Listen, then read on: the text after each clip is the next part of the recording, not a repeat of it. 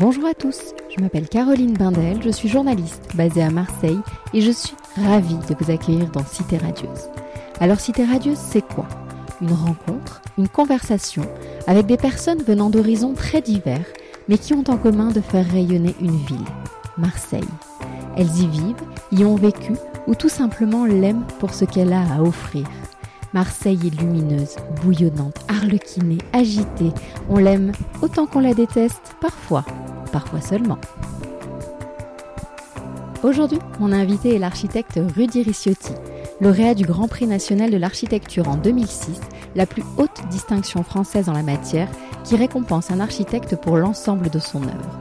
Sa renommée et ses réalisations dépassent largement les frontières de la cité phocéenne, de Montpellier à Nouméa en passant par Alger, Séoul ou Menton. Cet entretien a été l'occasion d'évoquer son nouveau livre, L'exil de la beauté, sa passion pour la Méditerranée, sa vision de Marseille, les Gilets jaunes et Marc Aurel, entre autres. Je vous laisse découvrir notre conversation. Bonjour Rudy. Bonjour. Merci de me recevoir. Alors pouvez-vous en quelques mots, sans dire où nous sommes, décrire ce que l'on voit d'ici, euh, pour que celles et ceux qui nous écoutent euh, imaginent un petit peu de, de, ce, de, ce, bel endroit proche de la Méditerranée? Mais on voit l'essentiel, c'est-à-dire l'horizon métaphysique de la Méditerranée, orienté vers une castagne solaire totale et une lumière éblouissante, surtout aujourd'hui avec ce vent hein, qui est un mélange de, de, de, Mistral et de vent du sud. D'ailleurs, ça s'appelle euh, ça s'appelle le Mistral noir. C'est un vent très rare aujourd'hui. D'accord, je savais Vous pas. connaissiez ça, Pas le Mistral tout. noir ben Non. voilà, vous découvrez. Et il a quoi de différent avec le Mistral? Il a, il a de différent qu'il a, il a une orientation euh, sud-ouest D'accord, et un ciel couvert. Voilà. d'accord. Alors Rudy, vous avez la Méditerranée au cœur. Né à Cuba, en Algérie, il y a une petite parenthèse en Camargue où vous passez votre enfance et puis vous revenez à Marseille pour étudier l'architecture. Depuis, vous n'avez plus quitté la Méditerranée. Quel rôle joue-t-elle dans vos, dans vos créations? Est-ce que c'est une source d'inspiration?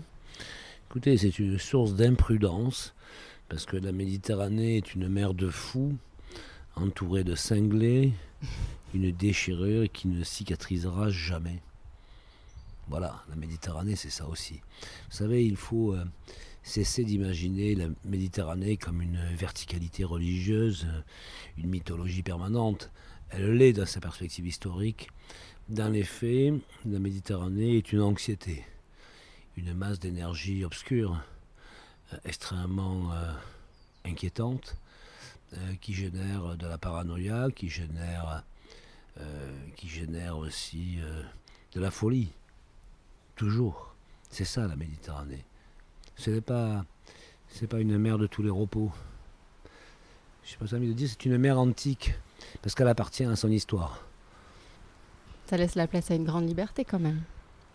Je ne sais pas si ça laisse la place à une grande liberté, je crois que ça laisse surtout la place à, à des obligations, à de nombreuses obligations, hein, celle, de, celle de tirer dans le tas, de vider le chargeur et de balancer le flingue dans la mer ensuite.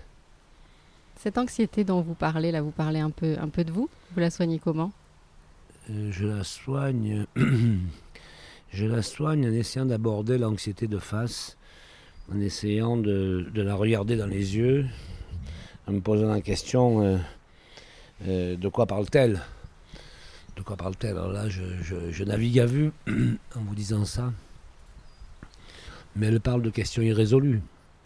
Euh, la Méditerranée, c'est une, une psychanalyse euh, gratuite, permanente. On ne peut pas impunément la regarder sans en prendre, euh, sans en prendre plein le cœur.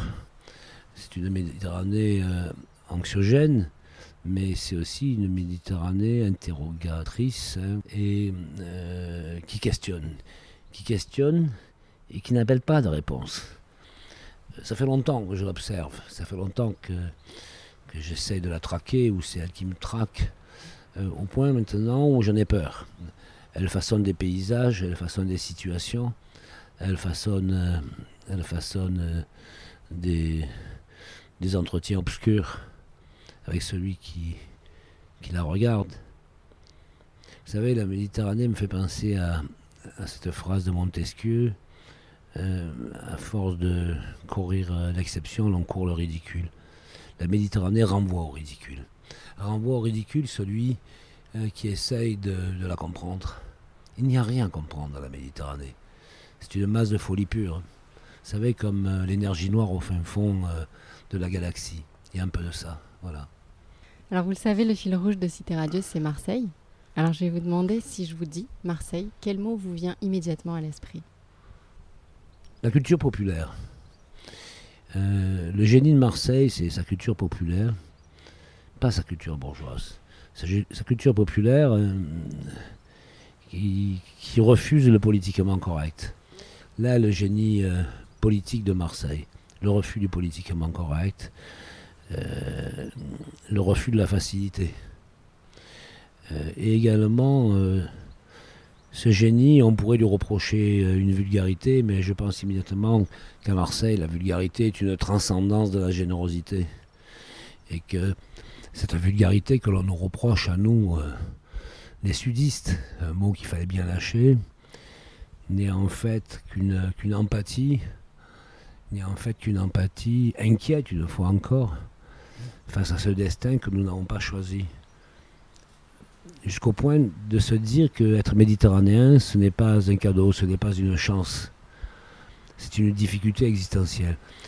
Franchement, aujourd'hui, avec le recul, j'aurais préféré, j'aurais préféré naître viking, faire 2 mètres 10 de hauteur, peser 120 kilos, et je pourrais vous tirer par les cheveux. Euh, euh, avec ma main droite par terre et dans la main gauche une matraque, vous voyez. Ah ouais? Ça vous plaît ça? Mais c'est l'homme que je ne serai jamais. Moi qui pensais que vous rêviez d'être corse et juif, ça me plaît plus quand même. Hein, ah, ça, oui, bien sûr, j'aurais aimé être corse et juif, ça c'est une vérité. Ben, je me replie sur un rêve plus accessible que celui d'être viking. C'est ça. Vous lui ressemblez plus. Alors, euh, il y a eu une parenthèse en Camargue, votre enfance. Qu'est-ce que ça vous a apporté euh, d'être dans les terres pendant toutes ces années? La Camargue, j'y ai affronté les moustiques, les tamaris, le sable, le mistral, la brûlure du soleil l'été. J'y ai affronté aussi la solitude, extrême solitude. Quand j'étais en Camargue, j'avais 10 ans et je vivais entre un étang, l'étang du Gloria, il s'appelait à l'époque, il a été asséché depuis, euh, l'étendue Gloria et un canal. Et j'ai passé mon enfance là, à, pêcher le matin euh, euh, dans le canal et l'après-midi à ramasser des, des clovis, des crabes, voilà, derrière. Alors évidemment, ça, fabrique, ça fabrique un silence, ça fabrique une insularité, ça fabrique même de l'autisme. Je me souviens passer des heures à ramasser des crabes, je savais où ils étaient exactement, j'allais droit direct, à tel endroit il y en avait, je remplissais le seau, je revenais.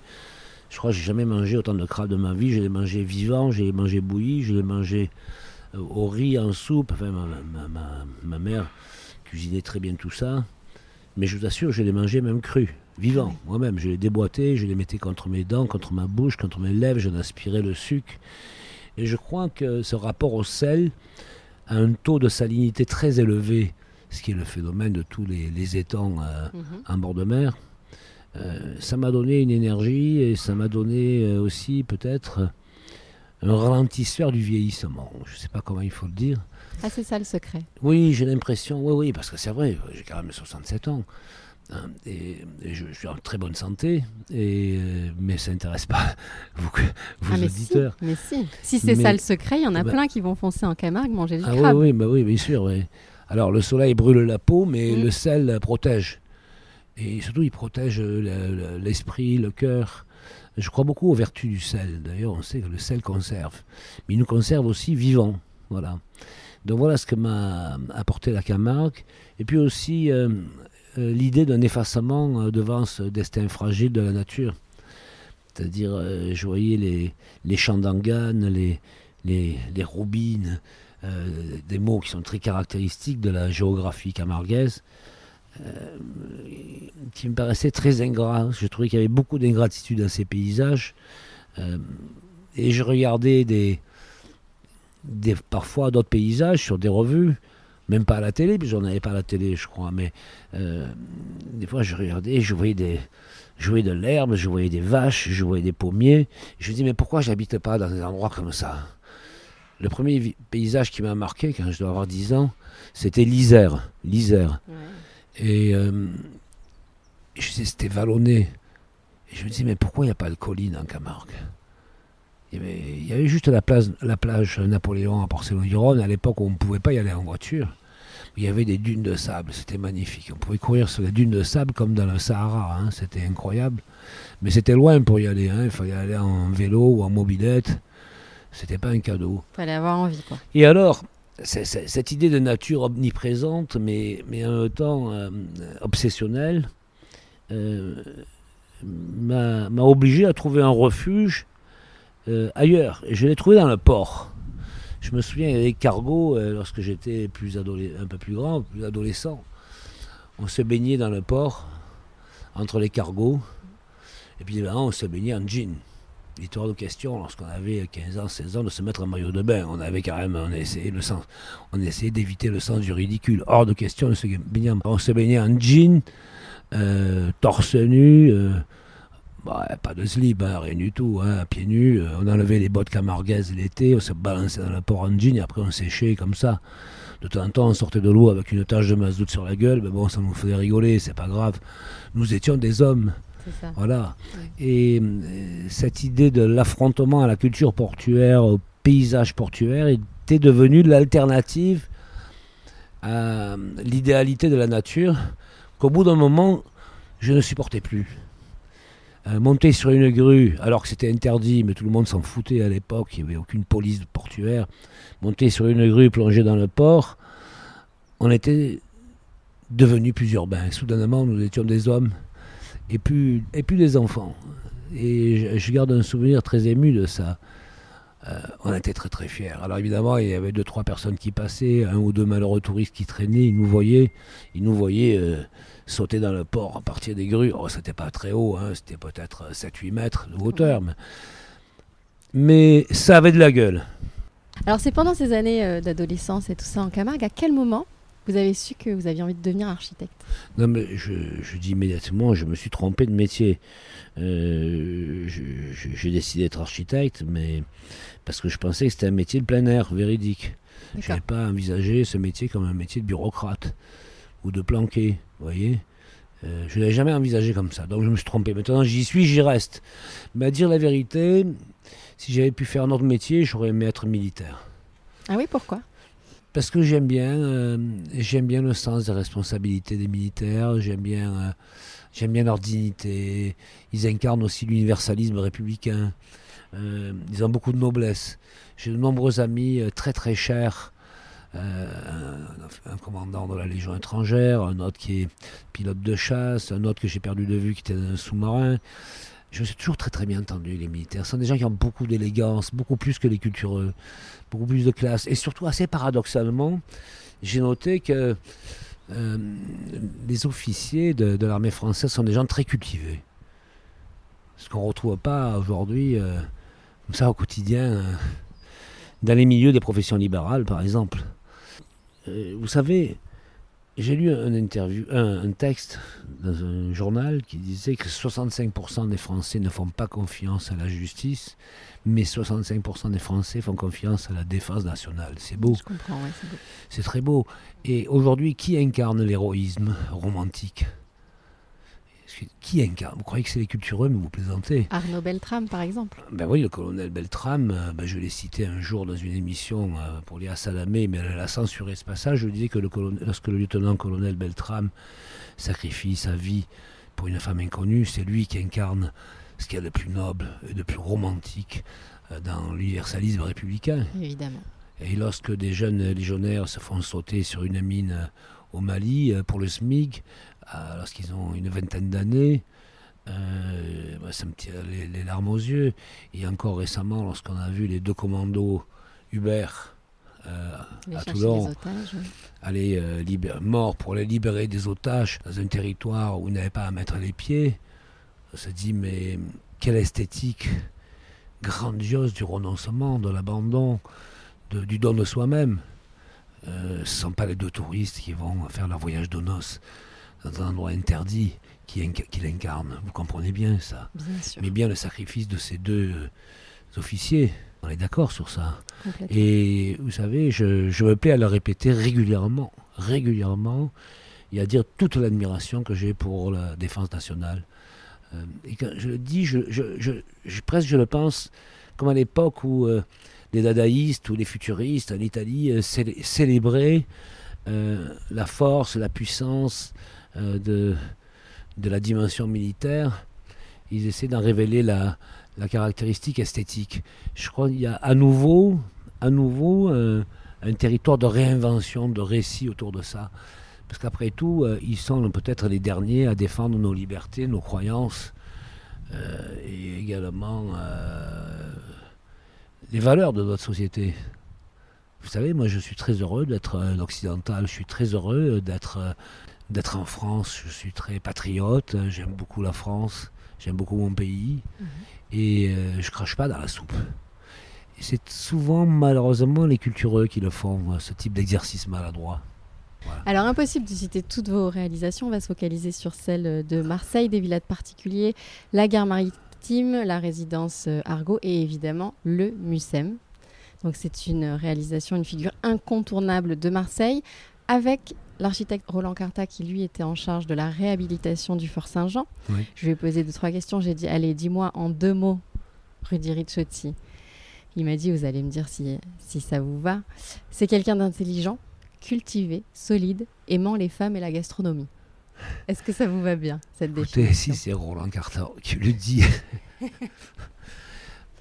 Euh, alors, aimant les femmes ou aimant la femme comme, euh, comme statut, euh, c'est marrant parce que j'ai fait une interview dans une revue. Qu'est-ce que c'est? Une revue italienne ou, le Ah non, c'est le journal Le Monde. Ils m'ont interviewé parce qu'ils font un reportage l'été sur des, créateurs, où, passent-ils leurs vacances, comment sont-ils? Alors, il m'a resservi évidemment, paraît-il que vous aimez les femmes. Et j'ai écouté, j'idéalise euh, la société étrusque dans laquelle les femmes avaient tous les pouvoirs et avaient davantage de pouvoir que les hommes. Voilà. Et, euh, n'y voyez aucune démagogie. Je pense qu'il n'y a plus que les femmes qui les portent, virgule, les couilles, point d'exclamation face à ce fondement, ce nouveau fondement de la société française, force est de constater qu'il convient d'admirer là où est le pouvoir, là où est la sensibilité, là où est le courage. C'est donc les femmes qui l'incarnent. Vous savez, euh, ce n'est pas, ce n'est pas qu'une question de désir, c'est une question d'admiration. Voilà. C'est très beau. Et c'est dans l'air du temps, c'est parfait. Alors le MUSEM, figure incontournable de Marseille, une réalisation que je trouve personnellement pleine de douceur et de tendresse. Est-ce qu'on peut caractériser votre, architecture comme ça? Ça vous va? Laura Delair a dit que j'étais euh, féminin et j'avais le diable en moi. Vous l'avez écouté cette émission, nom de Laura Delair Et alors, euh, oui, je lui dis oui, oui, bien sûr, je suis très féminin. Euh, je suis très féminin sans aucune culpabilité d'ailleurs, hein, sans aucune difficulté. je me sens plutôt valorisé de porter de porter les stigmates d'une certaine féminité qu'on retrouve dans mon travail, c'est-à-dire un récit, une narration, euh, une narration sensible à l'artefact. Qu'est-ce qu'on lui fait dire? Et tous mes projets portent cette narration et ce récit, cette complexité dont on peut, par simplification, dire qu'il est de nature féminine. Voilà. Mais euh, le Mucem, vous savez, c'est un très vieux projet qui date de 2002. Oui, qui a mis énormément de temps à sortir. Ah oui, non, vous vous rendez compte, aujourd'hui, il a 17 ans, mais il n'a pas vieilli. La narration architecturale, l'écriture de ce projet n'a pas bougé du tout. Et c'est ça qui est très important. Et surtout, le MUSEM euh, a rappelé aux Français que Marseille, euh, Marseille un peu considéré comme Quasimodo, avait quand même ce sourire. Ce sourire tendre, peut-être un peu triste, mais un sourire tout de même. Et vous savez, le, MUSEM, depuis son ouverture en, mai 2013, on va bientôt atteindre les 10 millions de visiteurs. Je ne sais pas si vous imaginez. 10 millions de visiteurs. La Chambre de commerce a estimé euh, que le budget dépensé par un visiteur en moyenne était de 90 euros, puisqu'on a un tiers nationaux, un tiers régionaux, un mhm. tiers internationaux parmi les visiteurs. Donc vous imaginez donc 10 euh, euh, millions de visiteurs à 90 euh, euros à 110 millions, 10 euh, millions, 100 millions, ça fait 900, entre 900 millions d'euros et presque un milliard d'euros dépensés dans la microéconomie marseillaise grâce au MUSEM. Donc c'est quand même formidable. Cette microéconomie, c'est l'économie du partage. Ça concerne autant le taxi que le bus, que le café, que le restaurant, que l'hôtel, etc., etc. Et ça, c'est formidable. Et là, j'estime avoir fait mon travail, euh, qui est de faire en sorte que l'argent public euh, serve à redistribuer aussi une, richesse et pas à capitaliser euh, sur un pouvoir fermé. Voilà, sur un pouvoir fermé pas de détails, mais on peut imaginer des investissements publics qui rapportent absolument rien, hein, d'accord On en a plein.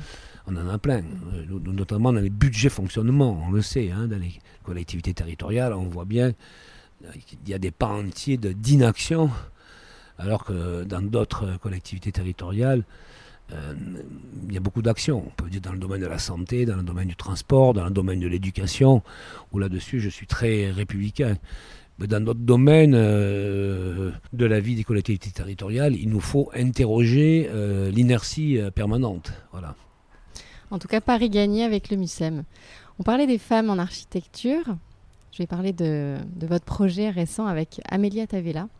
Donc ça s'est passé en Corse. Vous avez remporté le concours pour la réalisation du futur conservatoire de musique, de danse et d'art dramatique à Ajaccio. Alors elle dit de cette collaboration que vous avez fusionné vos pensées que ce huis clos était précieux. Et elle dit aussi que c'est la confirmation pour elle qu'il faut se jeter à corps perdu dans l'acte de construire avec le même abandon que celui de l'acte amoureux. Vous validez? Écoutez, on n'a pas fait l'amour. Hein. Ah, je sais pas parce qu'il a été question de soirée au Cap d'Agde, mais bon après, ça c'était le joke. non mais ça c'était euh, de l'humour, mais euh, vous savez, euh, Amélia est, très jeune et donc euh, je pense qu'elle était très anxieuse de, travailler avec moi, la peur de se faire dévorer par le dragon. Et euh, je n'ai eu de cesse que de la mettre en, situation de, quiétude, de tranquillité. Je lui dis Amélia, sois tranquille, cool. Je commence à dessiner. Je dis, tu sais, moi, je sais tout faire. Et je peux tout faire. Rien ne me résiste dans mon métier. Donc elle a commencé à esquisser un plan, et puis que j'ai validé, réorienté, etc. Et puis après, euh, puis après aussi, j'ai un peu dessiné la verticalité, voilà, euh, de, cet ouvrage, c'est-à-dire la mise en pouvoir, c'est quand même important. Comment on s'adapte à la pente, et puis aussi comment on fait parler l'économie avec un grand E de ce projet afin de le rendre crédible, voilà. Et euh, non, non, il n'y a pas de lutte. Je, je ce n'est pas possible euh, d'être dans le conflit, le combat, mais d'abord avec une collègue architecte femme, mais même avec un collègue architecte tout court.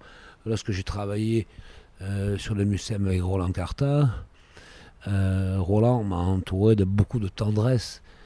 Évidemment, il, voulait que, que, je dise, que je fasse, que j'écrive ce projet. Il n'a eu de cesse que de me rassurer lorsque je le questionnais, de me protéger, euh, alors qu'il est peut-être plus jeune que moi, il s'est comporté comme un grand frère.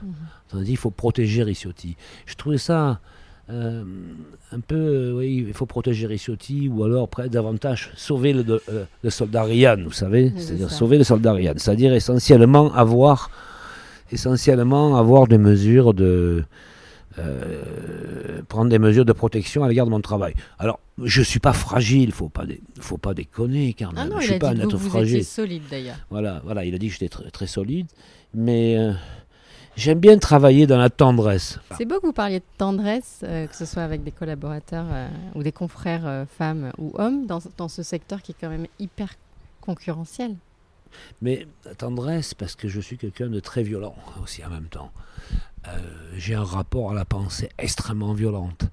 Quand je suis dans une configuration de projet, euh, je suis en posture de combat, et même de guerre, de guerre idéologique, voyez. Et j'ai besoin d'être entouré de, de, partenaires qui me calment. Euh, en ce moment, là, aujourd'hui, on rend en concours, là, donc c'est fini pour le, musée national de Rabat, mhm. au Maroc. Je peux vous dire que je suis contre la planète entière, des Américains, des, des Hollandais, des Japonais, enfin, toute la, toutes les, armadas de la planète, on est une dizaine. Il ne s'agit pas seulement pour moi d'un projet architectural, il s'agit pour moi d'une guerre idéologique. C'est-à-dire, euh, pas la peine de tourner autour du pot. Je suis l'altermonde euh, de celui de la par rapport à celui de la globalisation, de l'impérialisme anglo-saxon. On connaît mon point de vue là-dessus. Très tôt, j'ai pris des positions là-dessus, favorables à la question de l'identité, comme si c'était suspect l'identité. Hein. On nous a laissé croire que l'identité est un truc d'extrême droite. Non, l'identité est une nécessité. Aujourd'hui, on en paye le prix. Euh, l'effacement de l'identité par le biais de divers voyages universitaires avec Derrida, etc., qui, qui ont euh, laissé entendre que l'identité est suspecte, a fini par révolter les peuples. En tout cas, moi, j'ai pris la voie du combat sur ces valeurs très tôt. Vous le savez, très très tôt, depuis, depuis peut-être 30 ans comme architecte.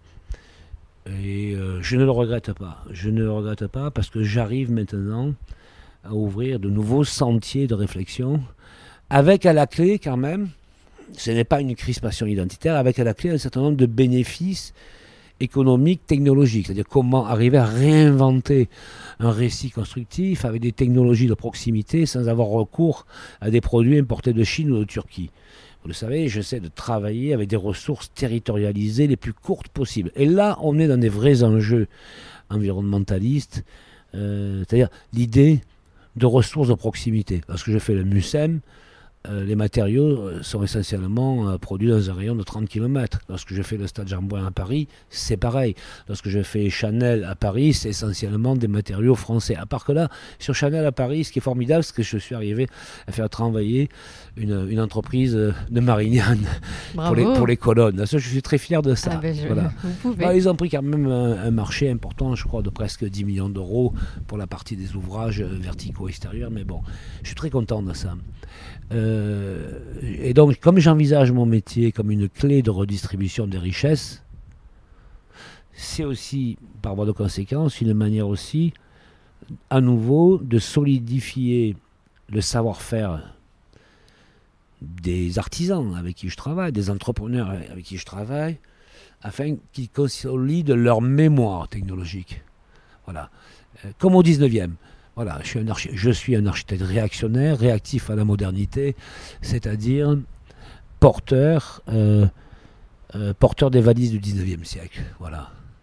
Donc du coup, évidemment, Rabat, ça a du sens ah bah on croise les doigts. Ah bah attendez, c'est un projet sublime. Pour faire ce projet, on réactive une carrière d'Onyx à Ouarzazate qui est fermée. On va et on fait un ruban de 200 mètres de longueur sur 20 et quelques mètres de hauteur en pierre d'onyx très très fin de 1 cm d'épaisseur collé contre du verre. C'est translucide comme des lunettes de soleil. C'est comme un voile, un déshabillé d'un seul coup. 200 mètres, vous imaginez, ce qui descend dans la pente. C'est un érotisme. Oh là là là là. Rien que vous en parlez comme ça, on, sent tout de suite là où vous avez voulu aller. On a hâte de voir. Ce projet, on peut le voir sur votre site? Si celles et ceux qui nous écoutent ont envie de s'en donner une idée euh, Non, non, non, il n'est pas sur mon site encore. mais euh, je, le mettrai, mais je le mettrai sur le site dès que ça sera jugé, je pense d'ici un mois maximum. Alors on va revenir euh, au livre, parce que vous écrivez beaucoup. Après l'architecture est un sport de combat, vous avez sorti L'exil de la beauté, donc dans lequel vous livrez une dénonciation de la tyrannie du bon goût au profit d'une beauté non conforme. Alors pourquoi avoir voulu écrire sur la, sur la beauté, enfin surtout sur l'exil de la beauté pour le coup? Alors vous me l'avez dit tout à l'heure, effectivement, je produis beaucoup de livres, je dois être à une quinzaine d'ouvrages. En fait, je sors trois livres là d'un seul coup. Un, c'est L'exil de la beauté, édité chez Textuel. Le deuxième, c'est Je te resserre un pastis, euh, édité chez Loeb. Et le troisième, c'est euh, Première ligne chez Cassis Belli. Alors, L'exil de la beauté, je n'ai pas l'idiotie de définir ce qu'est la beauté. Mais j'ai la prétention de savoir ce qu'est la laideur. Voilà. Et je crois que la laideur, il n'est pas nécessaire pour chacun d'entre nous de la voir au quotidien, tous les jours, sur sa table, avec la publicité sur le pot de yaourt ou le paquet de beurre, ou euh, dans la rue avec les ronds-points, euh, ou, euh, dans les, les, banlieues des cités, des villes, avec les zones de supermarchés, de bâtiments en tôle, ou euh, dans les paysages euh, massacrés, massacrés, oui, par des lotissements, il faut bien dire les choses, quoi. Et, mais également la laideur dans la pensée, hein, c'est-à-dire, par exemple, comment le politiquement correct a envahi des, des volumes colossaux de l'imaginaire collectif, notamment dans la création, notamment dans l'écriture, notamment dans l'art contemporain, C'est-à-dire euh, des lieux communs. Des lieux communs. C'est beau d'entendre le vent. J'espère qu'on entendra le vent. J'espère qu'on l'entend un peu, oui. Attendez, on entendra Parce que là, d'un coup, ça souffle, c'est très beau. C'est à voir et à entendre.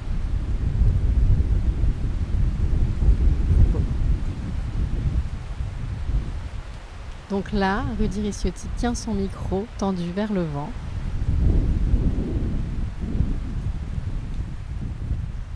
Fait peu France Culture, vous savez, quand ils enregistraient le bruit de la rue. C'est hein. ça, c'est ça. Ben ici, on n'est cool. pas dans la névrose de la culture urbaine, on est dans la pataphysique euh, de ce Mistral noir en Eh ben, je, mer. je préfère.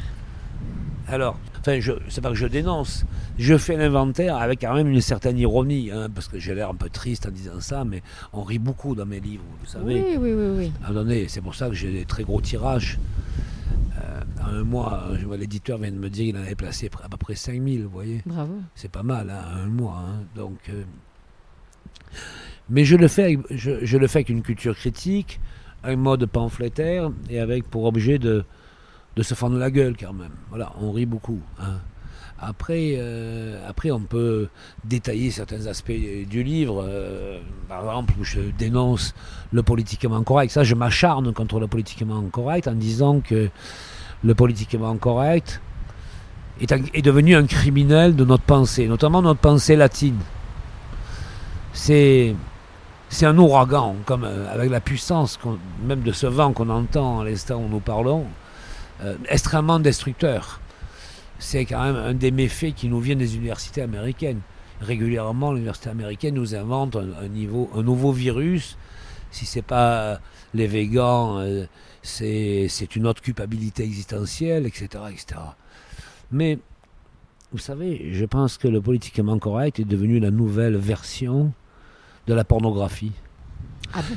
Oui, ab- absolument. Je veux dire, je crois que une scène euh, dans un film X de nature sodomite réalisé par Rocco Siffredi a beaucoup plus de tendresse humaniste qu'à la couverture d'un quotidien euh, aujourd'hui. Voyez-vous, euh, je, vois chez Rocco Siffredi une volupté politique pour foutre la merde qu'on est loin de retrouver aujourd'hui dans la couverture de la presse nationale, vous voyez. Et euh, n'y voyez pas un éloge de la sodomie, absolument pas, mais cette, euh, cette, euh, cette remarque pour objet de nous faire réaliser la violence dans laquelle le politiquement correct nous a enfermés. C'est une violence extrêmement destructrice, destructrice des mémoires, ne serait-ce que des mémoires de la langue. Aujourd'hui, les mots que nous utilisons, euh, les mots que nous utilisons pour écrire, pour parler, mais aussi pour faire l'architecture, mais aussi pour arbitrer, arbitrer collectivement nos choix de société, relève plus de la vocifération que de la pensée. Évi- Évidemment, à la clé, cette accélération de la vocifération appelle de l'intolérance, euh, appelle euh, une, autre, une autre violence euh, sur laquelle il nous faut nous positionner. Pour moi, c'est clair, l'ennemi à abattre, c'est le politiquement correct. Et vous savez, le seul génie de la Méditerranée, quand je disais cette mer de fous entourée de cinglés, c'est quand même que tout autour de la Méditerranée, nous avons deux facultés de survie. La première, c'est de refuser le politiquement correct. Et la deuxième, c'est de considérer que dans le soleil, le meilleur, c'est l'ombre. Oh, alors là, c'est merveilleux parce que du coup, la transition, elle est toute trouvée. Je voulais vous en parler. Vous, l'aviez déjà dit ça, que le meilleur du soleil, c'est l'ombre. Et je voulais vous demander ce que vous inspirait ce vers de Paul Celan, qui est un poète euh, d'origine roumaine qui a été déporté à Auschwitz et qui a dit Qui dit vrai, dit l'ombre. Ça revient un petit peu à ce que vous me disiez finalement. Euh, ben, c'est- très bouleversant. Hein. C'est très bouleversant. hein. C'est très bouleversant. Qui Ah, dit mais- vrai, dit l'ombre. Oui, en même temps, ce poète roumain a vécu euh, l'expérience euh, la plus terrible, hein, celle de l'internement. Et d'ailleurs, je le dis, c'est pas l'objet de notre rencontre, mais moi je suis très réactif l'antisémitisme. Je je, je supporte pas. Lorsque j'entends des propos antisémites, vous savez, des propos légèrement antisémites à table, dans les dîners en ville, etc., euh, en disant c'est un juif, ou euh, il vient du sentier, ou euh, oui, c'est toujours les juifs. tu vois. Assez curieusement, de seul coup, je me sens juif. Et pour peu que j'ai un coup dans le nez, pour peu que j'ai un coup dans le nez, j'ai un peu bu, je finis par croire que je suis juif, je finis par être persuadé que je suis juif, et je deviens dangereux, et je m'imagine être, du, je, m'imagine être un supplétif de Tzahal. Alors, un cultureux, quand il dit ça, c'est pas acceptable. Mais moi, je vous emmerde là. Oui, oui, je suis l'ami des juifs, je suis le frère du peuple juif. Voilà. Eh ben, nous sommes deux. Alors, l'exil de la beauté, on a dit, on ne s'engage pas à définir euh, ce qu'est la beauté. Juste une question, est-ce que Marseille est belle? Qu'est-ce qui est beau à Marseille? Ce qui est beau à Marseille, c'est la physicalité de la ville, la violence, euh, cette, espèce de métastase permanente de la minéralité. C'est très très beau. Euh, cette absence d'ombre, la castagne solaire, la marque très violente de de, ce récif urbain qui reçoit maladroitement ou de manière extrêmement complexe et voire même savante la mer. Et regardez, lorsqu'on part de l'Estac pour arriver à la, baie des Singes, ce sont des paysages très différents. Ce sont des paysages très différents qui façonnent une culture portuaire, puis une culture balnéaire, puis une culture maritime, puis une culture euh, essentiellement minérale, c'est-à-dire des paysages de nature différents et à la clé des pratiques, des pratiques sociales très différentes. Voilà. C'est tout à fait juste, oui. Merci. Alors, il y a également le livre Je te resserre un pastis. Alors, le plus drôle, alors le titre est déjà pas mal. Ce qui m'a interpellé, c'est la suite Dialogue avec moi-même. Qu'est-ce que, comment, comment vous avez écrit ça déjà? Mais, Un jour, euh, Roland Cartin m'avait offert un, un livre euh, qui s'appelait euh, Penser pour moi-même de Marc Aurel. C'est exactement ce que j'allais dire. Vous vous êtes pris pour Marc Aurel. Marc Aurel, il m'a, je l'ai lu ce livre. Je l'ai lu. Euh, c'est assez, assez fascinant d'ailleurs. Mais lui, c'était un philosophe, Marc Aurel. Ça a été un des empereurs les plus prestigieux de la Rome antique. Mais moi, ce n'est pas un traité de philosophie, c'est plutôt un traité d'autisme, dans lequel, euh, je veux dire, la, proximité avec moi-même m'oblige à raconter des souvenirs et, puis de nombreuses galéjades. Enfin, je raconte des trucs euh, pas possibles. Mon père rentre d'Algérie euh, avec un flingue dans la valise. Euh, dans, la dans la famille, il y a eu de nombreux morts. Alors là, j'aborde, parce que c'est dans une collection, chez Loeb, où ils font parler un certain nombre d'intellectuels, ils font parler de la Méditerranée. Alors, mes, mes, collègues, auteurs de la même maison d'édition, se prennent très au sérieux quand même comme s'il y avait une gravité euh, fondamentale ou fondatrice de la Méditerranée. Moi, je l'ai traité avec beaucoup plus de légèreté. Hein. J'aborde la question de l'identité. J'aborde aussi euh, cette question de la névrose méditerranéenne. Hein. cette mer de fou entourée de cinglés. J'aborde aussi euh, la question des malentendus. notamment lorsqu'on laisse imaginer que puisque la Méditerranée a été l'objet d'une migration transversale euh, très très forte pendant des siècles, euh, elle aurait généré euh, des peuples qui seraient tous les mêmes. Je dis non, absolument pas. je pense qu'il y a autant de langues que de cultures et que de diversité identitaire autour de la Méditerranée et qu'elles sont extrêmement riches, mais que néanmoins ce qui me sépare de l'autre côté de la Méditerranée, c'est le rapport aux femmes. Et il fait de nous que nous sommes définitivement différents. Voilà. Nous sommes définitivement différents. Après, je pousse un peu la galéjade en disant regardez la différence qu'il y a entre euh, euh, du côté de la frontière espagnole, puis après la enfin l'Occitanie, et puis Marseille, et puis après le Var, puis après Nice. Mais même les accents sont différents. Les, les attitudes sociales sont différentes. La cuisine est différente. Nous ne mangeons pas la même huile d'olive. Même, attendez, nous n'avons pas la même nourriture et nous n'avons pas les mêmes sourires. Il faut prêter attention à cette diversité pour se rendre compte de la richesse euh, de, la Méditerranée. Puis après, alors, si on continue du côté de l'Italie, n'en parle même, même pas. Alors là, c'est encore beaucoup plus riche. C'est nécessaire pour vous euh, d'écrire, visiblement? C'est nécessaire pour vous d'être lu? Ou il vous arrive juste euh, d'écrire Je n'ai pas la prétention de dire que ni que j'écrive facilement, c'est très difficile pour moi d'écrire. C'est très laborieux, mais je le fais assez rapidement. Et hier, j'ai fait un texte pour euh, Olivier Monge, un photographe, pour son livre. J'adore faire des, des éditos pour des livres d'art, photographe, peintre, artiste. Euh, être lu, ben, j'adore être lu, mais bien sûr, parce que c'est une manière de partager le rire. Et j'adore quand je reçois des mots de lecteurs ou des gens qui. Oui, des mots qui me disent j'ai beaucoup ri. Un jour, j'ai. Un jour, j'étais à Paris et quelqu'un euh, dans la rue me dit euh, J'ai lu euh, Architecture et sport de combat. Je l'ai lu tellement j'ai ri. Je marchais dans Paris à pied. Je l'ai lu d'un seul trait en traversant Paris à pied en me tapant euh, les feux rouges et les passages cloutés, le trottoir, en me cognant à droite et à gauche aux autres. J'ai ri pendant une heure et quart. Voilà, donc je fais des livres qui se lisent en une heure à peu près. Mais vous avez conscience que l'architecture est un sport de combat qui est une punchline euh, magnifique, parle à de nombreux architectes aujourd'hui, jeunes architectes qui galèrent un peu et qui du coup... Ah bah oui, les étudiants, les jeunes, les jeunes confrères, bien sûr. Vous savez, l'architecture est un sport de combat, c'est un best-seller et un long-seller. Il se vend toujours. Je crois qu'on en est à plus de 13 000 exemplaires vendus, c'est un phénomène. Il est concurrencé par d'autres livres, hein, parce qu'il y a Ricciotti en vin, ici, il y a, il y a d'autres livres. Hein. Là, je viens de parler, vous avez vu avec mon éditeur tout à l'heure, euh, textuel. Je disais, mais euh, ils ont vendu 5000 exemplaires en un mois de, de l'exil de, la, beauté. mais il est concurrencé par 5 ou 6 autres livres donc, signés du même auteur. Hein. Non, mais c'est attendu, Ricciotti est attendu. Ben oui, y compris mes, mes ennemis, c'est ça qui est intéressant, c'est très Surtout les ennemis. Surtout les ennemis, adorent lire mes livres pour essayer de voir où est, euh, où est la tâche, où est la faille, etc. Mais je trouve ça très bien. Merci à mes ennemis de me lire. C'est le jeu. Mais vous savez, attendez, ce ne sont pas des architectes qui lisent mes livres. Une partie sont des architectes, mais d'autres sont des, euh, des agents de l'économie, hein, des acteurs de l'économie. Il y a des ingénieurs, il y a des entreprises, il y a des.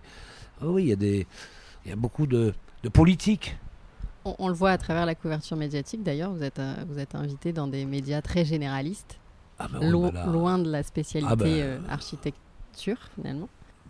Vous avez vu le, quand l'exil de la beauté est sorti, ça allait de France 24, en passant par TV5 Monde, en passant par France Culture, en passant par France Inter, en passant par Europe 1, euh, par le Grand Soir. Enfin, ça n'arrêtait pas. J'en ai fait, j'en ai même refusé quelques-unes. Vous voyez, la prochaine, ce sera Arte. Voilà.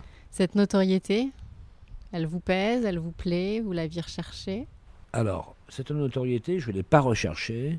Euh, je ne l'ai pas voulu. Elle me colle à la peau parce que j'ai peut-être euh, la, la, la, figure d'une audace convenue, je ne sais pas, mais euh, je ne peux pas m'empêcher de parler comme ça, je ne peux pas me taire, c'est pas possible. Alors évidemment, ça me coûte cher, hein, je perds beaucoup de clients, faut pas imaginer. Hein. Euh, je perds beaucoup de clients, mais je perds les mauvais clients, pas les bons. Ah. Ça, c'est intéressant quand il y a une preuve.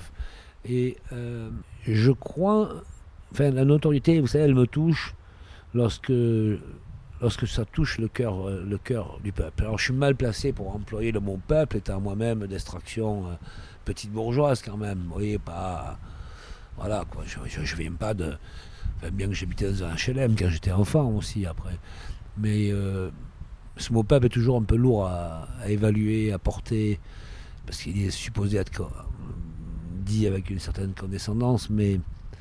je suis très touché de voir les réactions des gens qui lisent mes livres. Et j'en reçois beaucoup, beaucoup, beaucoup. Et notamment euh, des mots qui disent vous nous redonnez de l'espoir, vous nous redonnez de l'énergie. Ça, c'est formidable. D'ailleurs, il est question des gilets jaunes dans l'exil de la beauté. Oui, dans l'exil de la beauté, je, je dis qu'à un moment donné, les gilets jaunes, d'abord, euh, il, convient immédiatement de condamner la violence des gilets jaunes, mais en même temps, je dis qu'il faut savoir écouter. C'est quand même un message populaire, tout de même. Tu vois je crois qu'il faut écouter. Et je crois que les Gilets jaunes euh, racontent aussi une protestation. Et c'est beaucoup plus grave que ce qu'on croit. C'est pas une protestation contre les politiques. Parce que moi, je marche pas dans la combine de dire les politiques, c'est tous les mêmes. Je suis pas du tout d'accord. Je pense qu'être élu, c'est très difficile. C'est un métier très dur avec de lourdes responsabilités, on est traqué de toutes parts, un élu il est traqué par son cabinet, euh, c'est impossible à vivre être élu. Jamais je serai élu de ma vie. Mais je crois que la, colère des Gilets jaunes raconte une colère contre la bureaucratie française. Il faut bien faire attention. C'est-à-dire la bureaucratie française a pris la place euh, du clergé sous la Révolution française. Je pense que les Gilets jaunes veulent couper la tête à la bureaucratie française, qui est devenue, par un certain nombre de pulsions fascistoïdes, euh, un, argument extrêmement violent contre le fonctionnement démocratique. Lorsque Napoléon crée la bureaucratie, c'est pour fluidifier le fonctionnement de la démocratie. Aujourd'hui, la bureaucratie, dans toutes les disciplines de l'économie, n'a pas d'autre euh, souhait que de paralyser le fonctionnement démocratique et donc de fabriquer du pouvoir sur la bête. dont la bureaucratie a compris qu'en fabriquant de la nuisance, elle renouvelle son territoire existentiel. Et c'est de cela dont parlent les Gilets jaunes. Et ça, ça n'a pas été vraiment entendu. Ces Gilets jaunes sur les ronds-points euh, ont, ont investi les ronds-points comme un théâtre d'expression politique. Et au moins, quand on tourne autour, on ne voit pas l'absurdité de, des sculptures, de la barque, du totem au milieu du rond-point, et donc ça fait sens. Les gilets jaunes au milieu du rond-point, ça fait sens. On tourne autour une fois, puis deux fois. Moi, je me suis même amusé à tourner plusieurs fois autour du rond-point, comme on était euh, au théâtre. Il y avait une centralité, euh, un vrai message. Il faut tourner plusieurs fois hein, pour déguster. Et euh, donc, c'est devenu la place de la Bastille, la plateforme révolutionnaire. En quelque sorte, le rond-point est devenu le clitoris de la République. Rudy, où ailleurs qu'ici pourriez-vous vivre? Non, je ne pourrais pas vivre ailleurs. Non, non, je ne peux pas vivre ailleurs. Je ne peux vivre qu'entre la frontière espagnole et la frontière italienne sur une bande de, de 10 km de profondeur et pas au-delà. Voilà. Alors pour finir, Rudy, un traditionnel questionnaire dans Cité Radio, c'est une forme de déclaration d'amour à Marseille. Si Marseille était une image Si Marseille était une image, une peinture bleu clin, si Marseille était une chanson Sympathie for the Devil des Rolling Stones. Si Marseille était un film Apocalypse Now. Ah, Version une, longue. Une petite explication euh, L'idée, cette capacité qu'a Marseille de finalement esthétiser euh, sa violence urbaine. Je ne parle pas de violence sociale, hein, je ne suis pas cynique, mais je parle de la violence de son paysage urbain, voilà. Et pour finir, votre expression marseillaise préférée Monvier. Oui, et Monvier, et Monvier, voilà. voilà. Ah, c'est magnifique. Hein. Bon, bah écoutez, merci beaucoup Rudy. Merci. À très bientôt. À bientôt. Voilà, c'est terminé pour aujourd'hui. J'espère que cet épisode vous a plu. Si c'est le cas, n'hésitez pas à me faire vos feedbacks et à laisser des commentaires sur iTunes. Ça compte pour moi. Je sais, on vous répète tous un peu ça, mais c'est vraiment important pour le référencement. Et aussi, abonnez-vous sur vos plateformes d'écoute habituelles pour ne rater aucun des prochains épisodes. Je vous dis à la prochaine fois et d'ici là, portez-vous bien. Salut